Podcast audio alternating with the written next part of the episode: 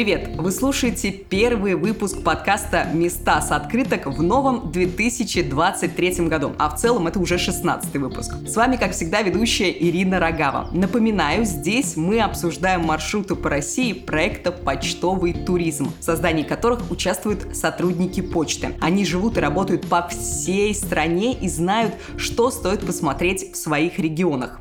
Сегодня мы поговорим о городе в глубине сибирской тайги, о Ханты-Мансийске. Сам город молодой, но у земли богатая история. Мы обсудим маршрут на три дня и узнаем, где познакомиться с культурой коренных народов Ханты и Манси, где попробовать сибирскую кухню и потрогать настоящую нефть. И помогут нам в нем разобраться, его составить, его раскрыть журналист Дмитрий Сотников. Дмитрий, здравствуйте. Здравствуйте. И искусствовед Ксения Илауски. Ксения, здравствуйте. Здравствуйте. Начнем исследовать Ханты-Мансийск с самой высокой точки – смотровой площадки шестидесятидвухметровой пирамиды, посвященной его истории. Дмитрий, такой вопрос к вам. Почему эта площадка именно в форме пирамиды? И почему именно шестьдесят два метра? Что это символизирует? Это очень интересный объект. Он имеет одновременно утилитарное значение и такое историческое, то есть выступает и памятником, и объектом. Там не так давно еще располагался ресторан, сейчас власти ищут применение этому зданию. Наверное, первый памятник такой в современной истории города. Он олицетворяет собой историю Западной Сибири, историю освоения Западной Сибири. На барельефах различные фигуры, которые символизируют разные эпохи в этой истории. Это такая выдающаяся возвышенность над старой частью города. Оттуда открывается очень хороший вид на Иртыш, на местность, которая носит название Самарова. Это как раз старая часть нашего города. И, кстати, оттуда видно ближайшее к городу нефтяное месторождение. В самом городе их нет, а вот с этой точки можно разглядеть там далеко вдали Преобское нефтяное месторождение. Очень классно. А почему именно пирамида? Что это обозначает? Я просто, когда узнала про нее, подумала, может быть, это символизирует чум или что? Да, это одна из версий, что архитектура города, она вообще склонна, так сказать, к чумам. У нас их очень много, и это один из них. То есть, если смотреть на город со стороны моста, через Иртыш, Красный дракон, то вот на этих холмах как раз эта пирамида, такая конечная точка. Есть еще пирамиды, чумы, которые видны на протяжении всего города. Еще хотела добавить про стеллу. Форма пирамиды, она не просто выбрана была для того, чтобы показать как памятник. Там несколько таких основных идей закладывалось в объект, чтобы показать и историю освоения Севера, отдать дань уважения первооткрывателям, а ведь э, несколько таких культурных пластов в освоении Севера, в том числе и промышленных, и в этом объекте хотели увязать разные эпохи. И, конечно, облик чума придать, показав, что здесь живет коренные малочисленные народы, да, у которых архитектурным элементом является он. Но этот объект, он был не только рестораном. Изначально, когда его построили, эту стелу, он был запланирован как такой цифровой музей или медиа-объект. Там были внутри еще располагались смотровые площадки. Очень много функционировало больших экранов, на которых транслировались ролики, фильмы. И, в общем-то, можно было подниматься на самый пик на лифте. Там же располагались экспозиции, посвященные этнографии. Ну и один из этажей уже занимал ресторан. Здорово. Я еще слышала теорию, что, возможно, это один из символов этого региона. Возможно, это обозначает нефтяную вышку. Да, можно и так сказать. Как вы сказали, со смотровой площадки открывается вид на район Самарова, историческую часть Ханты-Мансийска, и наш маршрут ведет именно туда дальше, на главную площадь города, площадь Свободы. И, Ксения, расскажите нам про эту площадь, что там интересного можно увидеть. Вообще, само по себе это интересное место историческое Самарова, поскольку раньше это была такая точка притяжения ямщиков. Сибирские дороги через Ханты-Мансийск как раз проходили, останавливались здесь ямщики. Самаровский ям раньше назывался. И, конечно, и площадь всегда располагалась рядом с церковью. Очень классно, очень классно. Ксения нам рассказала про историю площади Свободы. Дмитрий, может быть, вы тогда поделитесь и расскажете, а что интересного на этой площади можно увидеть? В первую очередь это храм. Он конца девятнадцатого века построен, он был всем миром, то есть люди собирали средства на строительство этого храма. И уже в девяностые годы двадцатого века он был реконструирован по старым чертежам и восстановлен. Там на открытии этого храма был патриарх всей Руси Алексий Второй. И это такое место очень сильное. И в принципе вот эта площадь, старая площадь Свободы, она носит название, это одно из таких центров притяжения города. Зимой там располагается ледовый городок, то есть происходит такая активность, дети катаются с горок. Очень красивое, классное место. Ну и вообще такой центр, откуда начинается одна из самых длинных улиц, улица Гагарина, которая ведет уже в новую часть города. Там рядом речной вокзал, он же автовокзал. Это все в одном месте. Прогуляться там стоит, отлично проведете время. Ксения, еще что-то вам есть добавить, что нужно обязательно посмотреть в историческом центре? Фишка-то заключается в том, что Ханты-Мансийск, он располагается на семи холмах. И Самарова, как историческая часть, она получается рядом с холмами и в низине. И мы говорили про стелу как памятник на одном из холмов. Это еще увязывается с древними легендами о том, что когда-то князь Самар располагал себя, свое войско на одном из этих холмов. Это позволяло осуществлять обзор, да, охранять рубежи. Ну и, конечно, здесь, безусловно, и жителей, и гостей привлекает внимание. Это дивная природа и то, что город на семи холмах. Ну и потом для многих из нас семь — это вообще такое какое-то сакральное или мистическое число. И эти холмы, они не лысые, они наполнены растительностью, живностью. Спасибо вам большое за уточнение про название, про Самарова, а то, что это от имени Самар. Я, как человек из Поволжья, у которого рядом Самар, Самара. Я все это время, пока мы с вами говорили, думала, почему Самарова? Как здесь связано Самара-городок? А вот теперь поняла. Спасибо вам большое. Мы не зря начали разговор со смотровой площадки у памятника первооткрывателям. Сотрудница почты Галина тоже советует это место как символ Ханты-Мансийска и любимое место горожан. Давайте послушаем ее рассказ о смотровой площадке. Смотровая площадка у стелы памятника первооткрывателям земли Югорской – излюбленное место жителей и гостей Ханты-Мансийска. Во-первых, с нее открывается красивейший вид на исторический район Самарова, известный еще с шестнадцатого века. Оттуда, собственно, и начался современный Ханты-Мансийск, на легендарный Иртыш. А во-вторых, сама шестидесятидвухметровая стела представляет особый интерес. Это один из оригинальных памятников Югры в виде трехгранной пирамиды. Кстати, раньше внутри этой пирамиды можно было посетить ресторан и подняться еще на одну смотровую площадку.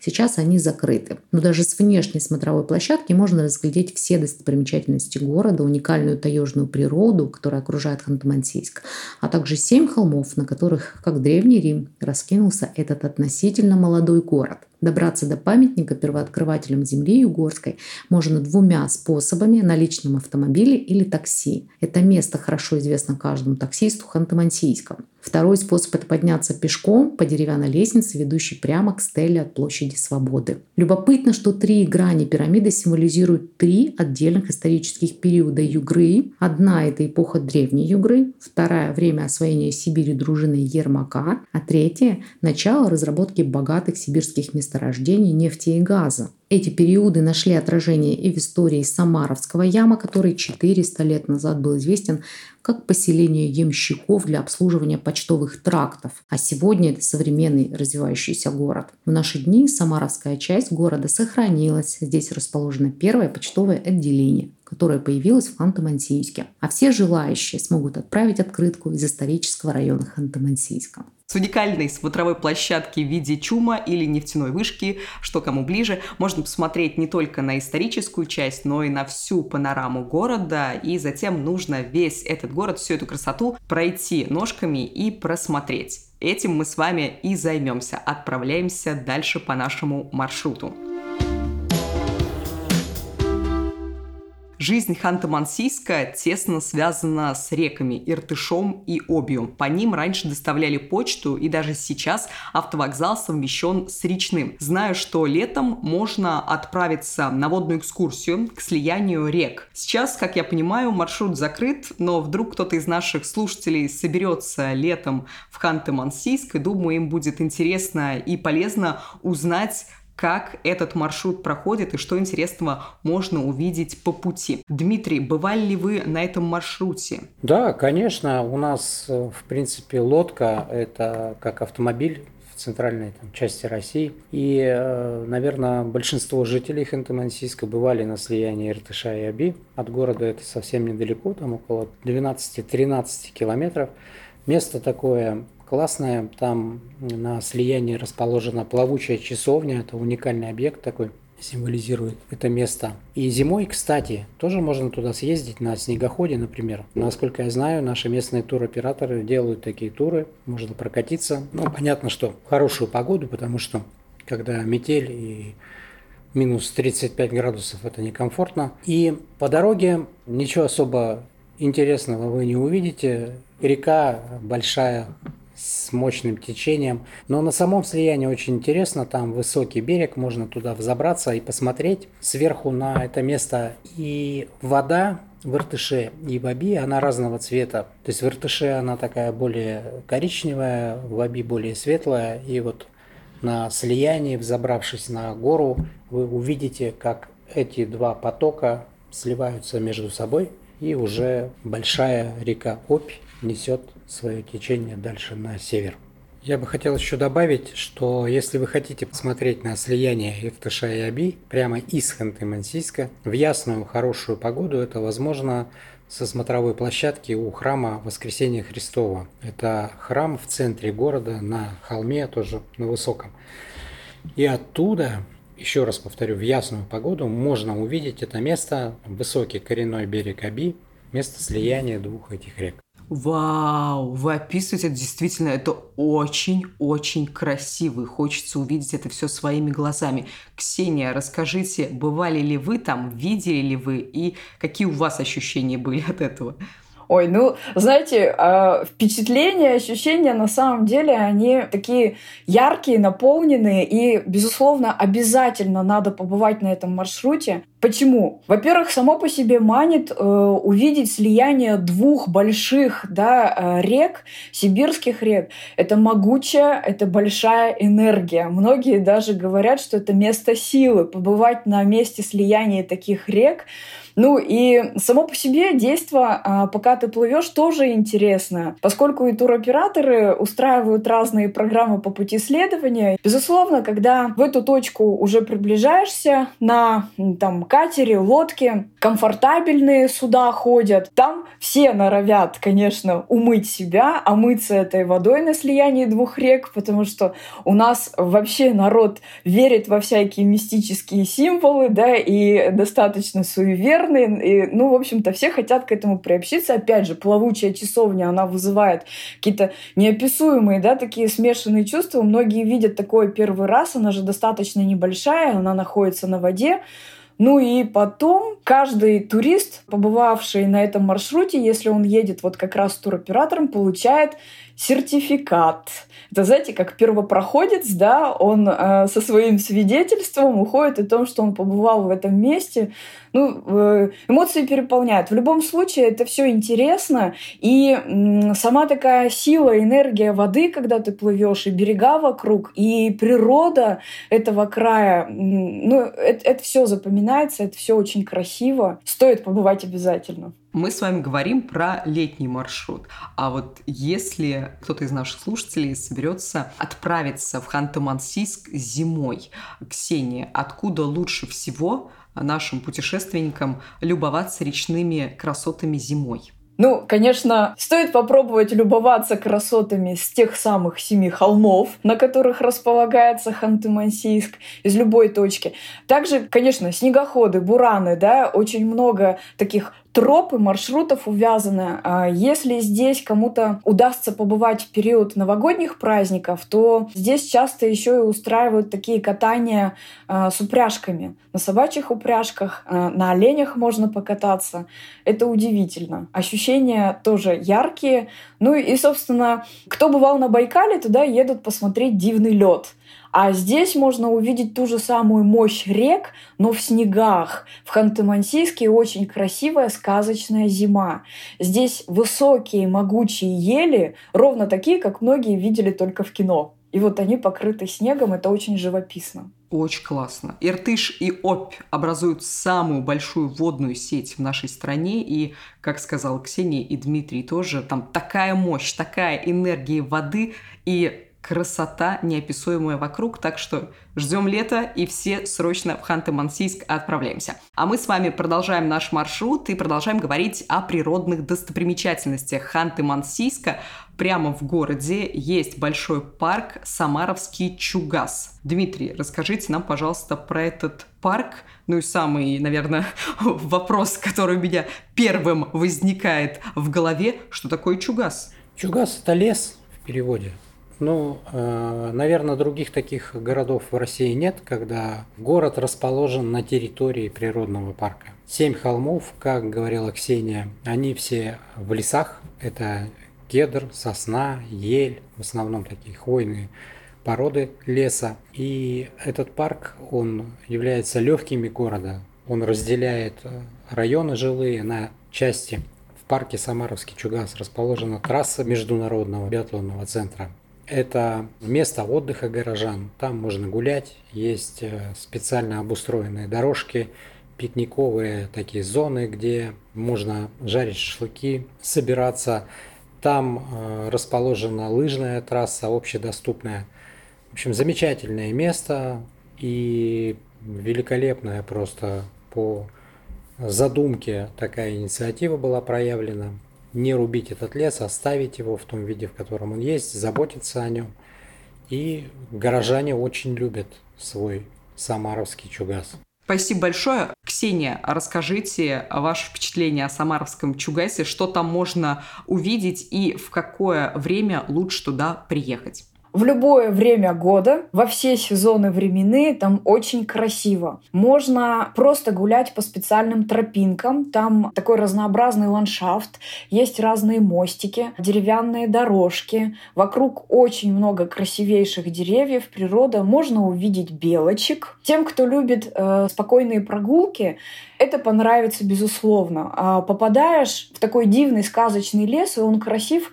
Зимой, летом, осенью. Осенью особая красота, потому что это разноцветие такой растительности буйное. Ну и, конечно, очень много привлекает, что там есть много кормушек стоит для птиц, для белочек. Можно любоваться птицами, белками. Много установлено мест отдыха, такие площадки для жителей города, как пикниковые. Ну и, собственно, это сеть таких маршрутов. Есть и дорожки спортивные, у нас же и лыжным спортом активно занимаются, и горожане любят и заниматься спортом, и гулять. Ну, в общем-то, это сказка, это лесная сказка прямо на территории города. Я знаю, что в парке есть ресторан сибирской кухни «Мясне», и я слышала, что там подают национальные блюда. Ксения, бывали ли вы там и что советуете обязательно попробовать? Конечно, обязательно стоит побывать в ресторане «Мясне». Собрана удивительная э, северная кухня. Обязательно там стоит попробовать стерлядь. Вообще очень много рыбы в наших краях, и рыбу можно смело брать любую. Это и муксун, и нельма. Это очень вкусно. Наверное, тем, кто любит экзотику и мясо, там можно отведать и кабана, и оленину, и есть даже разные там виды приготовления мяса, блюд и колбаски, и по-разному приготовленная и медвежатина, и лосятина. Много блюд с ягодами. Ну, я думаю, что там можно найти какое-то, составить себе меню на любой вкус абсолютно. Ваше любимое блюдо, Ксения? Я, конечно, люблю стерлядь. Угу. Очень люблю рыбу, нашу рыбу. Супер, спасибо вам большое за ваши советы, Дмитрий. А вы что посоветуете? Чем себя побаловать? Я больше люблю мясо, и это, ну, наверное, лучший в городе ресторан, где его можно попробовать. Такое достаточно экзотическое мясо, как лосятина, например, или оленина. Мне очень нравится лосятина в брусничном соусе, прям класс. Природный парк Самаровский Чугас – это настоящий рай для любителей экотуризма. Если вы хотите оценить первозданную природу, приезжайте туда, на свежем воздухе прогуляйтесь, аппетитно гуляйте и вперед баловать себя национальными блюдами в местном кафе. Рыбка там, как сказали наши гости сегодня, замечательная.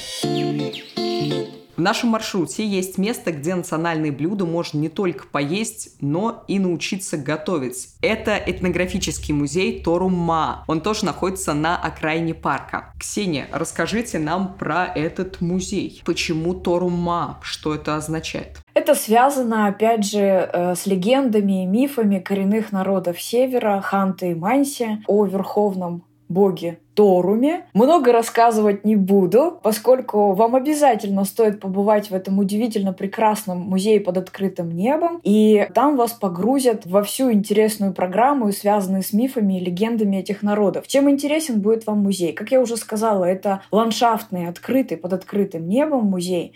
Там можно увидеть различные архитектурные сооружения, постройки, связанные с бытом народов Ханты и Манси. Опять же, это интересно смотреть и прочувствовать в лоне природы. Поэтому тем самым и ценен музей, что это не современное здание, да, к чему мы привыкли, куда мы ходим на выставки или смотреть какие-то экспозиции, а попадаешь как будто бы вот в то или иное место, да, связанное с укладом жизни северных народов. Ну и, конечно, очень много программ там же связаны не только с этнографическим компонентом, да, чтобы посмотреть, как одевались, где хранились, хранили вещи, где жили, как это было. Но и, безусловно, это и национальная кухня, где можно э, вместе с э, сотрудниками музея, наверное, прикоснуться даже к тому процессу, как это изготавливали, или наблюдать за процессом, как пекут лепешки, да, например, как приготавливается то или иное блюдо. Ну, это очень интересно, это познавательно, причем на все возраста, не только для взрослых и не только для тех людей, которые профессионально занимаются там чем-то связанным с этнографией и историей. Ксения, а вы были на мастер-классе? Да, я была. Расскажите нам, пожалуйста, что вы делали, что вы там готовили. Ну, конечно, не так, наверное, все глубоко, да, или сложно, как хотелось бы, но во всяком случае интересно даже, наверное, увидеть какие-то способы там присыпки ягод или а, замешивания теста, потому что каждый народ, как мы с вами знаем, по-особому даже хлеб печет, да, или лепешки.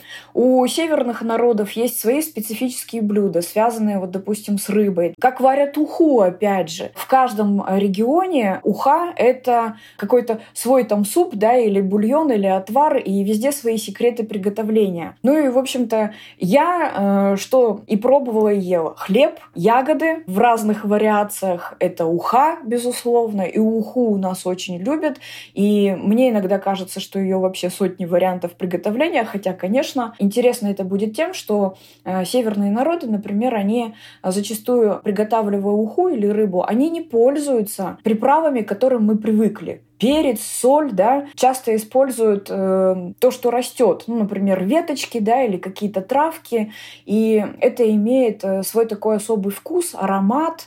Ну и, конечно, мне очень запомнилось, когда я вообще видела, как ханты и манси готовят рыбу-подовушку. Чем-то похоже на такой гриль-припек, да, только это особым образом приготавливается и на веточках. Обязательно стоит побывать на кулинарных мастер-классах и активностях в этом музее. Вы очень интересно рассказываете, действительно. Я уже мысленно на этом мастер-классе и готовлю рыбку-припекушку, или как вы ее назвали? Подовушку. Подовушку, подовушку. Готовлю рыбку-подовушку. Но там еще, знаете, на самом деле много интересных моментов, когда э, будут вам рассказывать, например, и о посуде. Ведь э, на севере, возможно, кто-то э, впервые увидит тарелку для супа непривычной формы. Мы привыкли к таким круглым, да, тарелкам, из которых мы кушаем. А у обских укров, у народов Ханты и Манси, тарелки совсем другой формы. И тоже расскажут, что это все не случайное. Они в прямоугольной форме, имеют такие выступы по бокам. С одной стороны кладется рыбка, из нее сок стекает в середину. Когда мы кушаем, вот эти косточки на другой э, бок кладутся. Почему? Все не случайно, ничего не выкидывается, все экологично перерабатывается дальше. В общем, даже посуда, еда и быт, там все связано. Все будет интересно, многое будет в диковинку. Очень-очень классно, спасибо вам большое. Дмитрий, расскажите, пожалуйста, про свои впечатления от посещения Торум-Маа. Что там интересного еще есть? Там есть тропа охотника, это такое место, где собраны различные приспособления, ловушки, капканы, устройства для традиционной охоты. Мне это интересно, я сам увлекаюсь охотой, я думаю, что мужчинам, которые там побывают, это будет не менее интересно. Там есть священное место, где собраны идолы. Они как современные, так и достаточно старые. И вообще это место, где расположен музей, оно является священным у народа ханты. Об этом нам говорили сами сотрудники музея. То есть там не случайно все это расположено. И, как говорила Ксения, замечательная активность в плане кулинарных мастер-классов. Прямо вот ты в аутентичное такое попадаешь пространство. И на фоне этого леса, на фоне этих строений, люди там в национальных костюмах, особым образом приготовив тебе еду, ты ее ешь и прямо... ну, не чувствуешь себя в центре стотысячного города, а чувствуешь себя на настоящем стойбище. Я после вашего рассказа просто влюбилась в это место. Меня, как человек, который любит узнавать, изучать, пробовать, особенно кушать, все локальное и местное, Торум-Маа очень впечатлил и очень заинтересовал. И думаю, что наших слушателей тоже.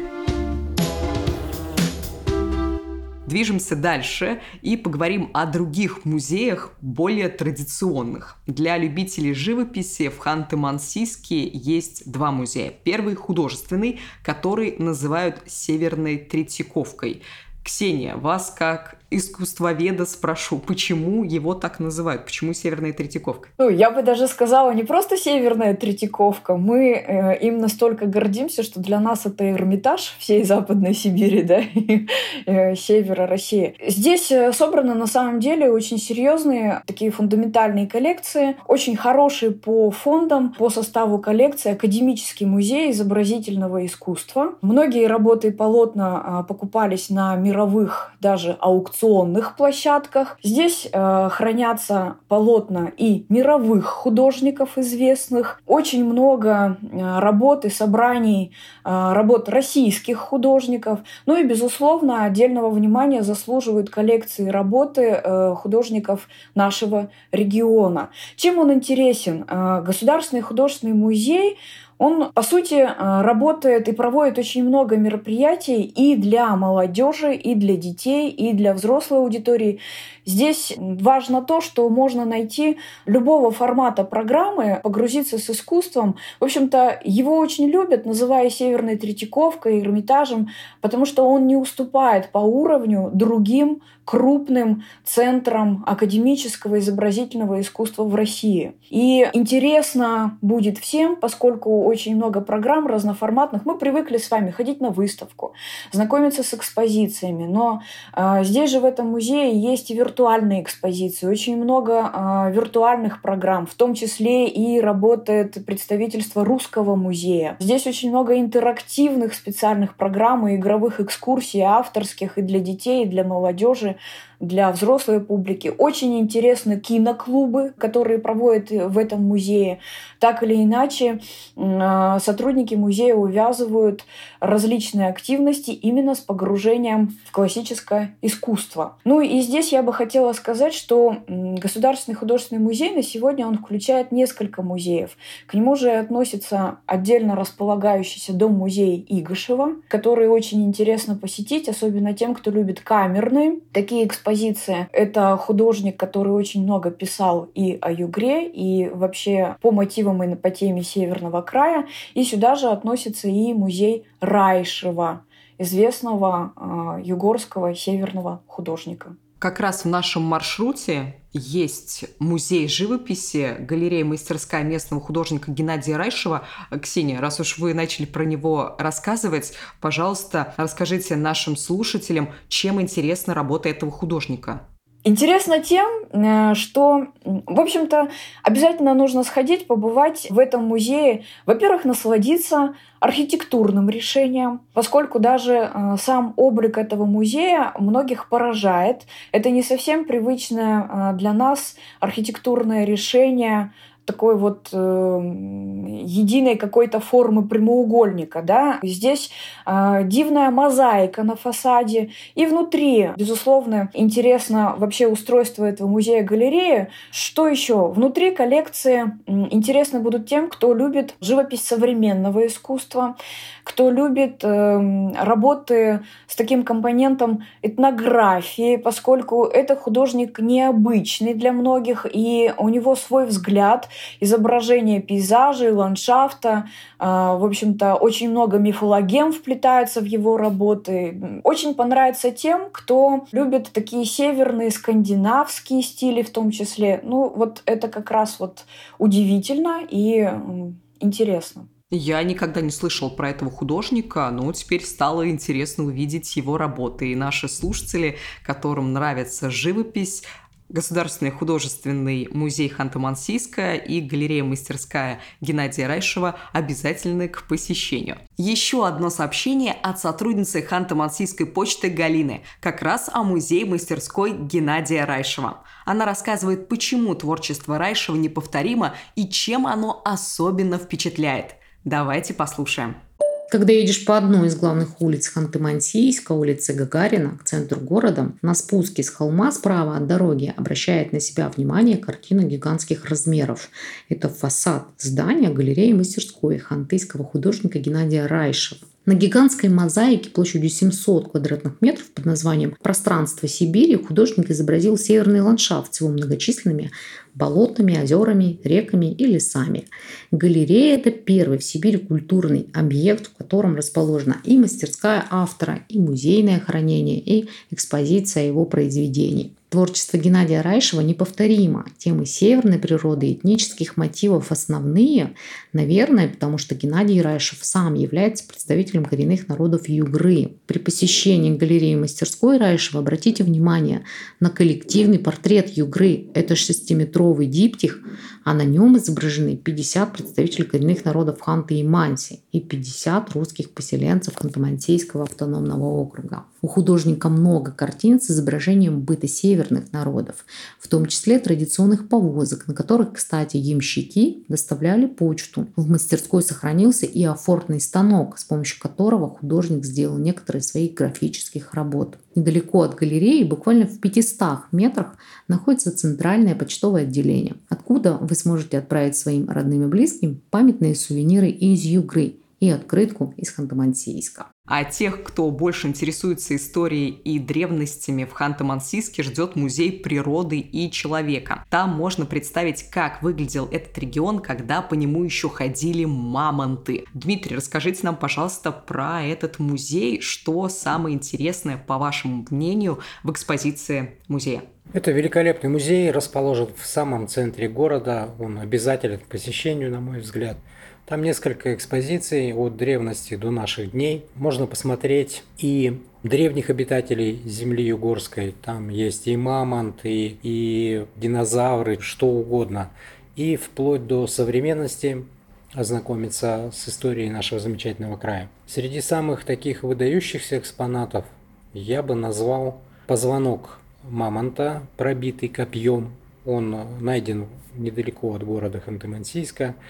И уникальность его заключается в том, что позволяет сделать вывод о могучей силе наших предков, которые могли каменным копьем добыть мамонта и нанести удар такой чудовищной силы, что наконечник этого копья отломился в позвонке. Таких экспонатов, по-моему, больше нет нигде в мире. Из еще таких выдающихся артефактов там хранится печать Александра Меншикова, соратника Петра Первого, который окончил свою жизнь в современном Березовском районе, в Березово, в населенном пункте таком. И вот его личная печать, она хранится в этом музее. Ну, вообще там классно очень. Много различных интерактивных вариантов для погружения. Замечательный музей, обязательно туда надо сходить. Спасибо большое. Когда вы рассказывали про копье, которое попало в скелет, в хребет, как это правильно назвать, мамонт, у меня аж мурашки пошли. Действительно страшно, но интересно. Путь в следующий музей лежит через парк имени Бориса Лосева. Ксения, расскажите нам, пожалуйста, на что интересненькое стоит обратить внимание, пока мы по парку гуляем. Здесь большой фонтан. Здесь сосредоточены детские площадки, рестораны. И это будет интересно тем, что можно, прогуливаясь, и отдыхать в самом парке, и куда-то зайти перекусить. И интересно детям. Здесь еще мост влюбленных. Там такие малых форм э, скульптуры, изображающие ангелов. Есть, безусловно, тот мост, куда влюбленные любят э, крепить свои замочки, когда заключают свой союз. И э, есть э, очень живописный такой островок, искусственный водоем и ротонда. Наверное, сразу в памяти всплывают такие ротонды, да, и водоем. Очень часто можно увидеть на открытках. На самом деле там очень красиво именно вживую. Можно просто посидеть рядом с этим водоемом. Можно прогуляться по мостику, обогнув. Ну, в общем-то, по сути, такие э, ландшафтные точки в этом парке разные, где можно гулять, кататься, просто отдыхать, лежать, сидеть на траве. Ну, в летнее время, безусловно. Очень классно. Прогулялись мы с вами по живописному парку имени Бориса Лосева и дошли до последнего музея в нашем маршруте, который посвящен индустрии, благодаря которой город бурно развивался в последние десятилетия. Это музей геологии, нефти и газа. Говорят, что там можно даже нефть потрогать своими собственными руками. Дмитрий, расскажите нам, пожалуйста, про этот музей. Музей удивительный, уникальный. Да, там, правда, можно потрогать нефть, причем разных сортов. Нефть э, бывает даже прозрачная. Теперь я еще узнала, что есть разные сорта нефти. Вот настолько я была далека от этого. Конечно, она разных цветов, и бывает желтая, и прозрачная, как вода, бывает черная, такая традиционная, к которой мы привыкли. Там есть не только нефть, там есть экспозиция, посвященная истории освоения Западной Сибири, истории поиска нефти с разными всякими артефактами, такими уникальными предметами. Там есть прямо реконструкция городка геологов. Есть еще большая очень экспозиция, посвященная минералам. Не надо забывать, что Ханты-Мансийский автономный округ, он с запада граничит с Уралом, с Уральским хребтом, и минералы с приполярного Урала в большом количестве находятся в Музее геологии, нефти и газа. Там есть уникальные образцы как по размеру, так и по фактуре. И в этом музее регулярно бывают различные выставки, посвященные тем или иным событиям. И если наши гости удачно попадут на какую-то из выставок, то они тоже получат уникальный опыт. Я слышала, что в сувенирной лавке можно купить колбу с настоящей нефтью. Насколько это правда, Дмитрий? Да, это вполне возможно. Тогда следующий вопрос. Сколько это стоит? Насколько дорогое это удовольствие? Это доступно. Да, недорого, да, это недорого. Но нефть настоящая. Я к тому, что обычно привозят сувениры магнитики, а вот из Ханты-Мансийска можно привезти колбу с настоящей нефтью. Заманчивое предложение. На магнитике. О, а, на магнитике? А, вот как она выглядит. Все понятно. Вообще музей удивителен еще и тем, что это единственный государственный музей, посвященный как раз промышленному освоению севера, нефти и газа. Начали говорить про сувениры. Там не только можно купить нефть, да, и э, нефть в разных э, колбах, и магниты с нефтью, и все. Но еще удивительно то, что вместе с дизайнерами э, сотрудники музея, они работают и э, проводят специальную макросъемку этой нефти, и эта нефть настолько красива, дает такие а, разливы, что после специально проведенной съемки выпускаются ткани или м, паттерны, а, разрабатывается сувенирная продукция и мерч, именно когда можно увидеть вот это буйство красок, увидеть разливы нефти, увидеть ту самую каплю а, нефти под, понятно, там огромным, да, я не знаю, увеличением микроскопа. Модные коллекции разрабатываются сейчас именно на основе как раз-таки вот этой макросъемки нефти. Это и платки разные, это текстиль интересный, и полиграфия. И я думаю, что это Это вот прям фишка. Когда будете искать сувениры, побывайте в Музее геологии и нефтегаза, обязательно возьмите себе это на память. Очень классное дополнение. Спасибо вам большое. Если я правильно понимаю, все музеи, о которых мы говорили, они находятся в более новой части города. Где там еще стоит прогуляться и что там посмотреть? Дмитрий, посоветуйте нам, пожалуйста. Это центральная площадь, парк Победы. Он граничит с центральной площадью города. Место такое тоже удивительное во многом, потому что там сочетается современная архитектура с ну, таким реликтовым лесом. И, ну, наверное, одно из любимых мест горожан. Там устраиваются массовые гуляния. Зимой устанавливается главная елка городская, красивая. Ледовый городок, горки. Летом там центр такой детской активности, работают всякие аттракционы. Ну и в центре города, безусловно, это храм Воскресения Христова, о котором мы уже говорили, откуда открывается прекрасный вид на центральную часть города. Это пешеходная улица, улица Карла Маркса. Она тоже очень богато украшена в разное время года, и летом, и зимой, и осенью, и весной. Я так понимаю, что Ханты-Мансийск на самом деле это город, в котором на каждом шагу просто можно прикоснуться к частичке истории. У вас в городе очень много этому вниманию уделяется, и это очень ценно. Мы с вами вернемся ненадолго к теме древней истории. В Ханты-Мансийске посмотреть на древних животных вроде мамонтов и пещерных медведей можно не только в музее, но и на открытом воздухе в археопарке. Это самая большая в России реконструкция доисторических времен. Дмитрий, расскажите нам, пожалуйста, бывали ли вы в археопарке и что там самое впечатляющее? Археопарк – это настоящая жемчужина нашего города. Он расположен у подножья одного из холмов. Место это когда-то было болотом, просто было благоустроено. И сегодня все туристы, без исключения, кто приезжает в Ханты-Мансийск, обязательно едут в археопарк и делают там целую серию замечательных фотографий. Центральная часть – это фигуры мамонтов. Они примерно в три раза больше, чем были в реальности. То есть видны издалека такие огромные слоны, которые идут вдоль горы. Там есть другие животные, и пещерный медведь, и тигры, и волки, и много-много всего.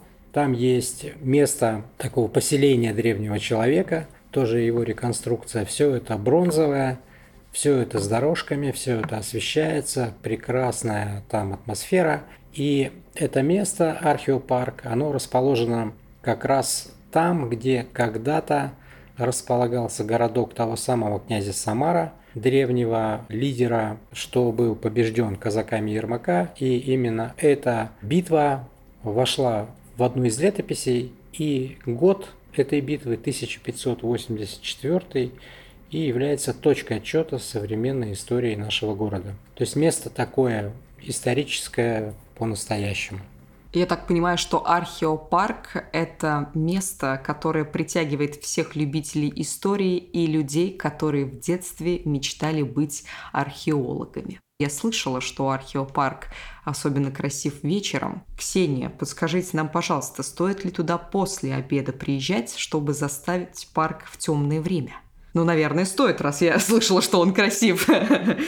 Конечно. Я бы сказала, что археопарк – это не просто точка притяжения для тех, кто любил историю, любит и археологию, но это еще и модное место. Это точка притяжения для тех, кто любит и хочет сделать необычные или модные трендовые фотографии. Днем красиво и, безусловно, вечером, потому что освещение, разноцветие такое искусственного света – добавляет такую магию, да, этих объектов, вроде как бы древние облики там животных и, как говорят, урбанистика, да, и история, два времени, но вроде как объединили в одном пространстве. Конечно, стоит побывать, это интересно и будет по вкусу всем. И если вы хотите погрузиться, увидеть какие-то археологические, да, образы и, или там древних животных облики, и для тех, кто просто любит делать красивые или необычные фотографии. Там еще чем интересно? На территории археопарка сезонно устанавливаются э, так называемые чумовые деревни. Например, вот в зимний период устанавливаются чумы, приезжают коренные малочисленные народы севера, ханты и манси. Э, это большие чумы, в которые можно войти внутрь, попить чаю, попробовать что-то из национальной кухни, можно посетить мастер-класс, где соприкоснуться с древним ремеслом этих народов. Олени часто стоят. Ну, в общем-то, это очень атмосферно. Как я уже сказала, археопарк – это отличное место, где можно познакомиться с историей региона и его историческими обитателями. А те, кто хочет сделать классные, стильные фотографии, мы рекомендуем вам приехать туда вечером. Любителям активного отдыха наш маршрут предлагает напоследок заглянуть в комплекс «Югра Мегаспорт». В нем есть аквапарк и множество спортивных активностей. Ксения, чем там можно заняться зимой? Аквапарк – это бассейны. «Югра Мегаспорт» – это не один объект, да. Город наш славится и тем, что и биатлонный центр, и хоккейная арена «Ледовый дворец». Все-таки у нас северная территория, и очень много развито и развивается, и поддерживается таких зимних видов спорта, фигурное катание, хоккей. Ну, я думаю, что там каждый найдет на свой вкус. Я знаю, что еще у вас есть небольшой горнолыжный курорт.